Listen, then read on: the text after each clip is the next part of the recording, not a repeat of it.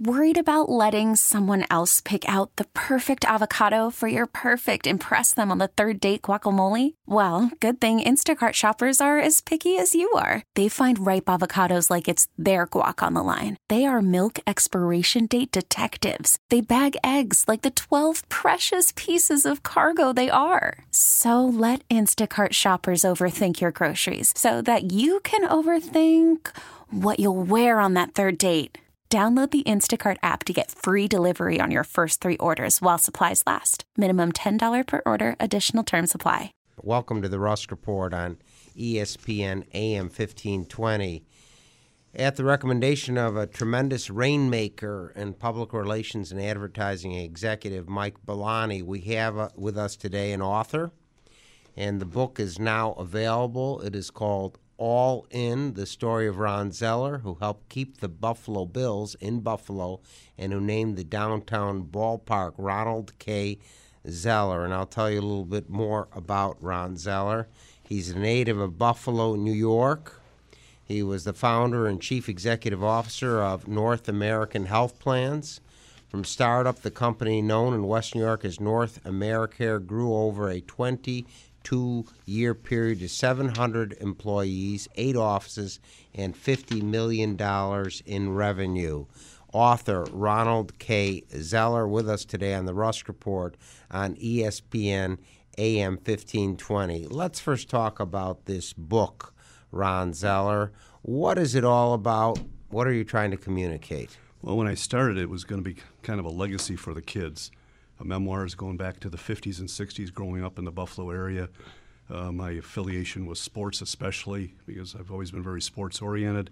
But as I got into it, having grown a company very, uh, very well for over 22 years, I thought there'd be some business mentoring items I could put in. But quickly into the project that lasted a year and a half, the, our involvement, uh, the naming rights to the ballpark, and how, what goes on when that happens. Uh, in this case, with the city of Buffalo, uh, bringing up the Cleveland Browns dog pound in 1995, and then being vice chairman of business backs the Bills, and all the things that went on behind the scenes to keep the Bills in town that most of the community was is not aware of. There was no way they would be unless somebody publicized it.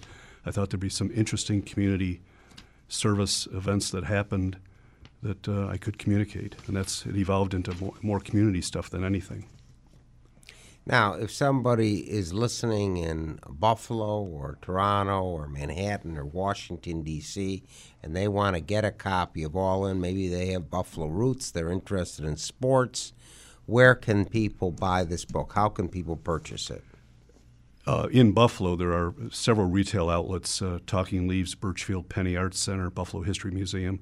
Um, the easiest way, especially for people out of town, is to go on a website that uh, it, it's at www.azeros1.com. That's A Z E R O S 1.com, and they can purchase it right online. It's the easiest way to, to get a book. Okay, why don't you repeat that site again where people can go to to buy this if you could spell it out, Sure. please? A Z E R O S 1.com. And you can, it's a very uh, s- simple website to, to make that o- order, and it'll be uh, delivered to your, your address. Now, in this book, uh, there's a lot of concentration of inspirational quotes from uh, business, military, and sports leaders. Uh, who are the people who inspired you? There wasn't one in particular. I spent dozens of hours on the internet pulling out quotes from military leaders, philosophers back to the old days of Greece, uh, current people in, uh, uh, in Hollywood, uh, political leaders. And so it, it was from all uh, the gamut.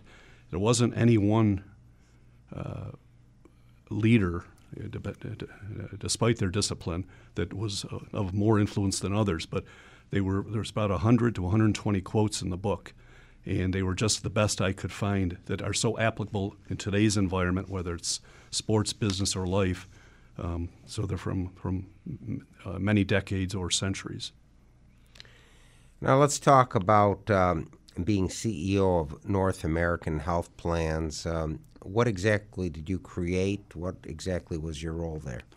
Well, I'd had 13 years in uh, middle management with a national insurance company, Travelers Insurance, And so I knew health insurance claims and how to run a claim department. We started in 1983 a, what we called a third party administrator, or a TPA, to administer health plans for large employers. And that's what our company did. We had clients in the Buffalo area like Fisher Price, uh, M&T Bank, Empire Bank before its demise, and Dunlop Tire. We did their disability plan, and so we had some some well-known clients here. Out of area, we had clients like uh, Notre Dame, Dunkin' Donuts, uh, the American Hockey League. So we, we handled some large health plans for self-insured employers, or in the case of the American Hockey League, uh, that, that association, the Players Association, and that. So we did everything. We replaced the insurance company. We would uh, design the plan with the the group. We would issue the ID cards, do the enrollment into our computer system, pay the claims, uh, handle the phone calls from the hospitals and doctors and, uh, and the members, uh, send out the checks to the doctors, uh, hospitals, and the dentists because we had handled dental plans as well, mm-hmm. and then do the reporting at the end. We totally replaced the insurance company and and uh, started from scratch and and build it uh, to a very large company over 22 years. Now you sold this company. I sold it in 2005. Was that a good move for you? Did it make sense for you? It was an emotional move more than a rational move, quite frankly, at the time. Mm-hmm. We had new investors come in in 2004, and I became a minority shareholder for the first time, and I wasn't necessarily seeing eye to eye with the chairman of the board, and I decided to sell out uh, within a year. Mm-hmm. So it, it probably wasn't a good economic move, but I wasn't really running my own company anymore, and I felt that's that's what I have to do. So your company was a private company, and you went public. No, we, we didn't go public, but we got institutional investors in that had majority control. And that's a tough thing, isn't it? When you know you you're in control for what twenty years, and all of a sudden you're not in control isn't that a, a tough thing? It, it is psychologically tough. when you're not I, the boss. It is, but I brought in institutional investors the first time in 1995, nine years before, but I still had majority control. I mean, they had blocking rights on a lot of things, so I knew how to work with outside investors, and I actually had good relationship with them. But this new set, it was a, the dynamics were different, and I just didn't want to continue to be number two or less in the organization. Now, if you had to do it all over again, Ron Zoeller would you have kept this a private company and not be put in the position where you became a minority stockholder? Yes, but it isn't quite so simple as that. In the mid 90s, when I got the first set of investors to capitalize the HMO that was known in Buffalo as North America, you know, when we got the naming rights to the ballpark, mm-hmm. I needed, we knew that it, we couldn't we were going to have to have a lot of small groups. I was going to have to have a, an insurance license and capital to do that, where my uh, legacy company didn't just administer large health plans where the employer took all the risk. I needed a small group product to have enough lives to get good contracts with the hospitals and the, and the doctors. So it wasn't quite as simple as not raising capital or raising capital. I, the, the first move, once I got in and got outside capital, I was really uh, kind of uh, I'd already started down that slippery slope. So the, the, second move was to take out the first investors, and but it, it, it, I don't really, you know, when you have a personality that wants to grow something, if I just stayed, you know, laid, been laid back and just let the company grow, economically I would have done much much better than I ever did than then raising any capital, even raising yeah. capital the first time in the in the mid '90s. Um, but I wouldn't tell somebody not to raise capital because I did see the industry. I, I, looking back 10 years later, I saw the industry went exactly where I thought it would, and my core company would have been at, very much at risk if I hadn't raised the capital anyway. For those who just tuned in to the Rusk Report, our guest today is the author of All In, the story of Ron Zoeller, who helped keep the Buffalo Bills in Buffalo and who named the downtown ballpark. And this is available if you go to www.azeros1.com, and that's www.azeros1.com, you can buy this book. It's available in bookstores the Buffalo History Museum, Burchfield Penney Art Center, Buffalo and Erie County Naval and Military Park, Naval Park Cove, Ilio DiPaolo's Restaurant, Talking Leaves Books. So we encourage all of our listeners to get this book. Again, this guest, Ron Zoeller, was recommended by Michael Billoni to be on the Rusk Report on ESPN AM 1520. I'd like to thank those who've called regarding our guest, Larry Lehner, author of the new play Rose, that is being broadcast um, in Boca Raton, Florida. It's been in Chicago and also in Washington, D.C. Also, uh, thanks those who've called regarding our program in the Challenger Learning Center and author Charles Todd, who's written 20 mystery novels. Coming up, we'll have Brian Kolb, who's running for governor of New York State, Larry Milner, author in Chicago, and Chip Nalon, active with sending packages for our troops. A little uh, plug here Western New Yorkers love their traditions, and the Am-Pol Eagle has been writing about Polish American traditions and events for over 50 years.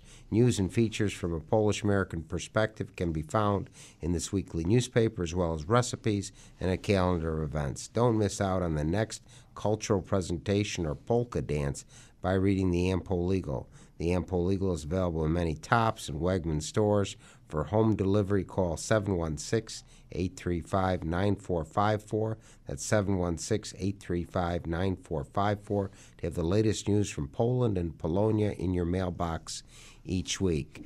If you're listening in Buffalo, or Washington or Northern Florida, drop us a note. Please write to Brian Rusk, ESPN Radio, 500 Corporate Parkway, Suite 200, Buffalo, New York 14226. This station has received letters as far away as Scandinavia and New Zealand, and we'd like to hear from you. A little bit more information about Ronald K. Zoeller, the author of All In. He was instrumental in recognizing the possibility of the Buffalo Bills relocating to another city. As vice chairman of business backs the Buffalo Bills in 98, he helped retain the National Football League team in his hometown of Buffalo, New York. He was living in Florida and he moved back to Buffalo in this cold, cold weather. Let's talk about your role as vice chairman of Business Backs the Bills, and this is in 1998. Let's talk about that. Ron Zoeller, author of All In. Well, I was approached by some of the leaders in Buffalo. Uh, I was not, you know, one of those. Um, you know, my company had grown from startup, but uh, they were putting together, unknown to me, a committee to keep the Bills in town, coordinated with uh, the Buffalo Niagara Partnership and Andrew Rudnick.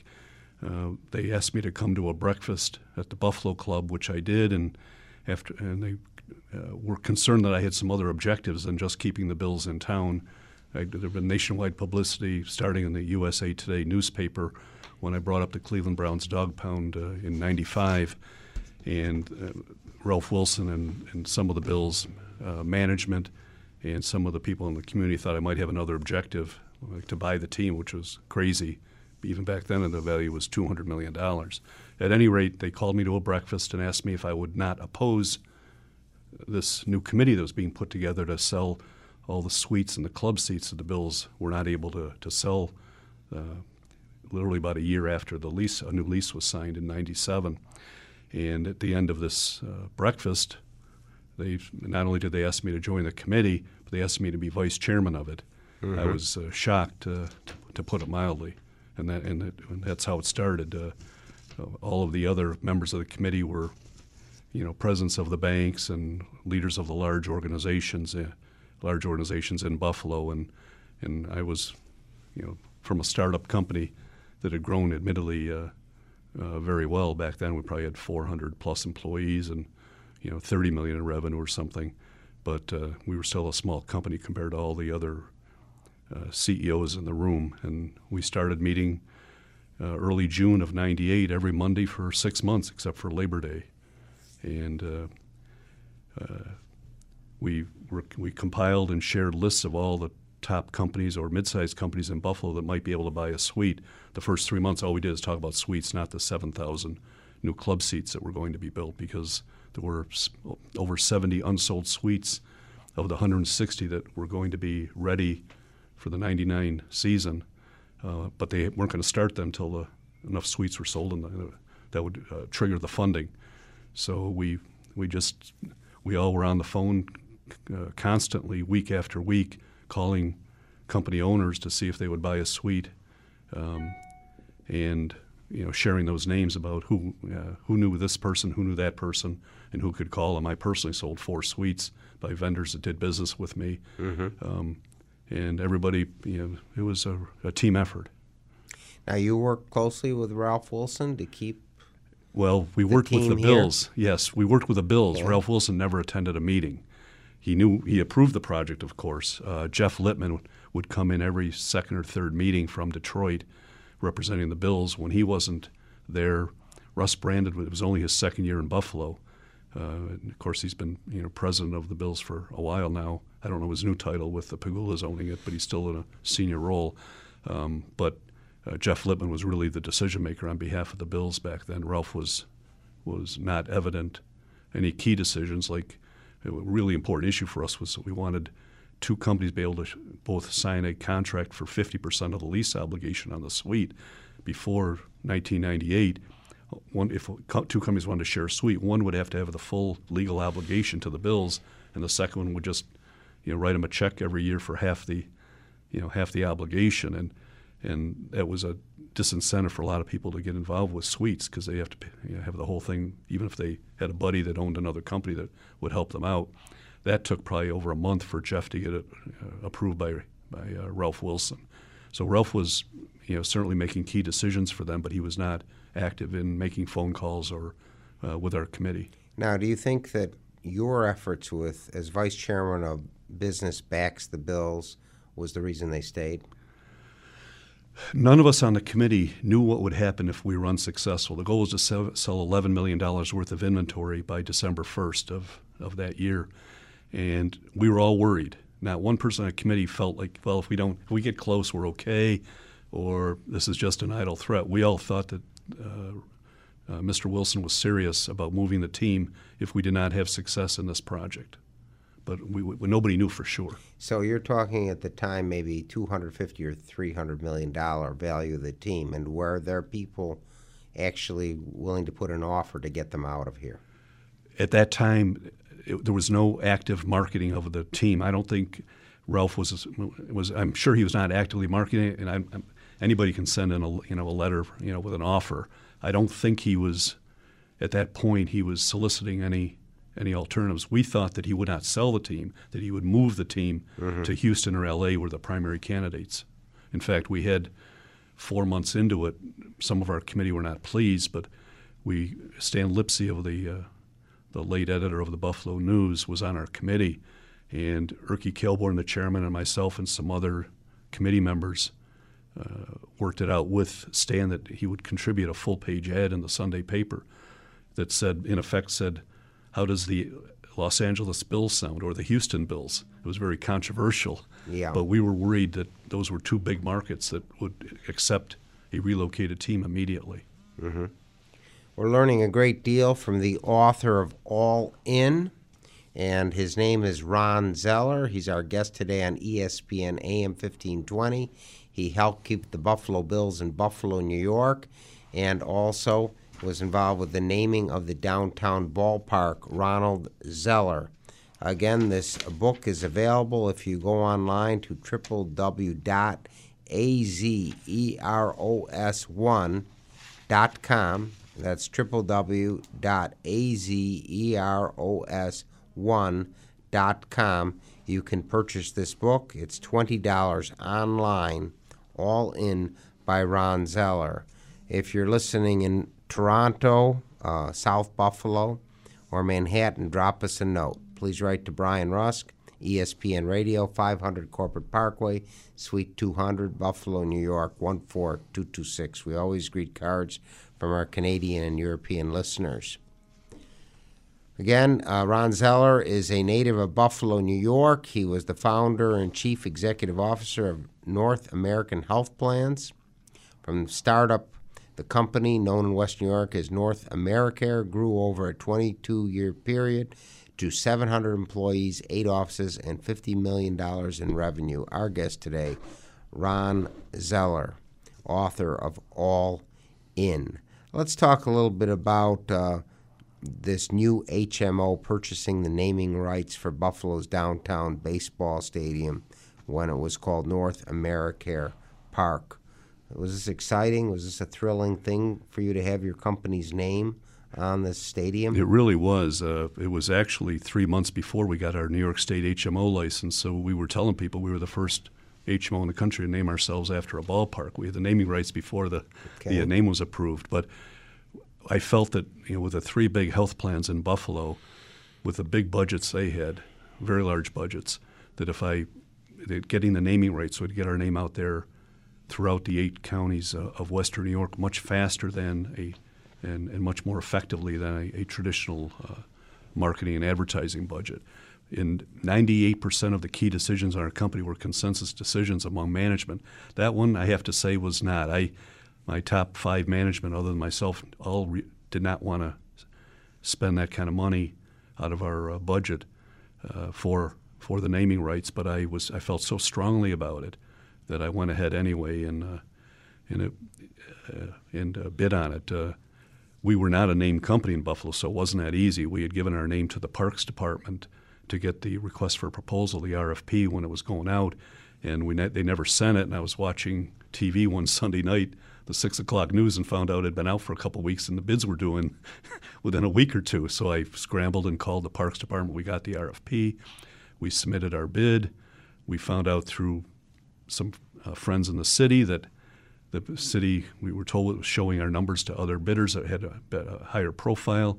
So we gave the, the city one day to get back to us, or we are going to pull the bid. And ultimately, we got the, we had the high bid, and we got the naming rights in about four or five days after that formal, a formal go ahead. I happened to be in Minneapolis when uh, the city asked me to keep it confidential. I was in Minneapolis on a pre-planned business trip when everything hit the fan, as my assistant said to me on the phone when I called in from from Minnesota. Uh, got back to town and it was all over the news, and my people were saying no comment because nobody even knew what we did, and we're asking what we do and is it true. And uh, that was on a Thursday, and by Friday I was meeting. Friday morning I met with the, the mayor, and and it went from there. And, uh, and then the media, uh, Don Esmonde and Sharon Linstedt from the news, and uh, had a pre-planned golf date, and Wes Goforth is trying to get a hold of me when I'm on the golf course on Friday afternoon. My wife actually drives to the access road to the fourth green of the club with a message: "Call Wes Goforth back at Channel 2. That's good. And it, it was, but he didn't call me back, and I didn't have a cell phone. I had his his, his Channel 2 line. And ultimately, we got it was kind of funny. We got rained out that afternoon on the 14th hole. So we go into the club and it's packed. You know, there's it's three deep at the bar in the grill room at three o'clock in the afternoon or four o'clock. So we go down to the, the locker room where we could get you know, take a few beers down there, and we're watching the 5:30 news. And Wes Goforth comes on and says Ron Zoeller cannot be reached for comment. we're toasting he- our beers. in having the, a in- beer. in the in the grill room because you know he hadn't called me back. I tried, but I gave him my cell phone number. But uh, it was a it, it, just a lot of interesting things. Uh, getting well, getting booed by twenty thousand people on Monday night, July third, when they changed the name. Uh, they had four of us on the in these little chairs on the pitcher's mound. Uh, uh, Mayor Masiello and Mike Billoni and myself and Bob Rich, and, and And they booed you. oh, the, mercilessly. It was, Why? Why was that? Here, here you're investing in the team and the city Well, of Buffalo. and we made that- They should have said thank you. Why were they booing? We tried to make that point because we were offering, we bid $3.3 million over 13 years, which averaged 250,000 plus a lot per of money. year. Back then, it'd be like seven hundred thousand a year and now. Pilot Air Freight was only paying $51,000 per year. So it was much better for the city, but the name was long and people never heard of the company because it was a startup HMO, even though the parent company had been around. And even the parent company didn't have a ton of clients Mm-hmm. in Buffalo. So it was just back now people expect names to change a lot more so, I think, than they did back in, uh, in uh, uh, 1995. It, uh, I met Bob Rich that night for the first time. He invited me to come down to his suite. So I'm chatting with Bob and Mindy. And Bob said, Did you ever hear about us getting the naming rights to Rich Stadium in 1973? And I said, No, I was living in Syracuse, working in middle management at the time. He said, You know, we tried to c- call that Coffee Rich Stadium. I said, Coffee Rich Stadium, Bob? That's worse than North AmeriCare Park. and we chuckled. Let's talk a little bit about the success of North American Health Plans. You worked on this company for 20 years. You built a company. to $50 million in uh, annual sales and hundreds of employees in Western New York State. Let's talk about the success story. Ron Zoeller, author of All In. Well, from the beginning, I didn't have any contacts. I'd never owned, I'd never done any corporate sales. Hadn't done any sales since probably door to door as a kid, selling flower seeds and uh, subscriptions to the Cheektowaga Times and cookies for Boy Scouts and stuff like that. Um, so without a client, of course, you, you don't ha- you don't have a business. That was I don't wouldn't say it was a surprise, but it was just hard work, and uh, it took a year or two to, three or four years to be sure we were going to be successful. But we were I was I would like to say we, but it was a one man show initially, and I was all over upstate New York, and finally. As I say in the book, one company, Fay's Drugs, a regional drugstore chain out of Syracuse, was I think I, I, can say it now. They were dumb enough to say yes. Good for you. Because we had now I had my second employee, and we're handling health claims for 1,500 employees and their dependents. Mm-hmm. and so then I was able to hire a third person. Um, but it was just, but I was doing a lot of reading. I always kind of been a voracious reader, especially in the industry. And these managed care techniques that were not known in upstate New York, uh, PPO networks, uh, hiring nurses to do utilization management. Back in the 80s, it was not unusual for a doctor to put you in the hospital on Friday for Monday morning surgery. In my own case, I had a hernia surgery. They wanted to put me in a day early to do pre-admission testing. And I, I resisted, and this is 1980, and uh, on a personal basis, I was insured by Travelers Insurance where I worked at the time, and I couldn't figure out why they wanted to put me in a day early just to take my blood. But all that stuff went on back before managed care and I'm not defending some parts of managed care, but right. So I was reading what was going on in other parts of the country, and so we were one of the, the even a small independent company. I was able to hire a nurse because I wanted to, start building provider networks and developing fee schedules with doctors in Buffalo and Jamestown and Syracuse. Uh, we, we started building a provider network, and nobody was doing that independently back in 1986 and 87. And Sorry, we have to bring the Rusk Report to a close. Our guest has been the author of All In, the story of Ron Zoeller, who helped keep the Bills in Buffalo and who named the downtown ballpark. Again, if you want to buy this book, it's $20. Go to website www.azeros1.com Com. Special thanks to Mike Billoni for recommending this program and Kevin Carr, our director of production for 15 years. Thank you for enlightening us, author Ron Zoeller. Have a great week.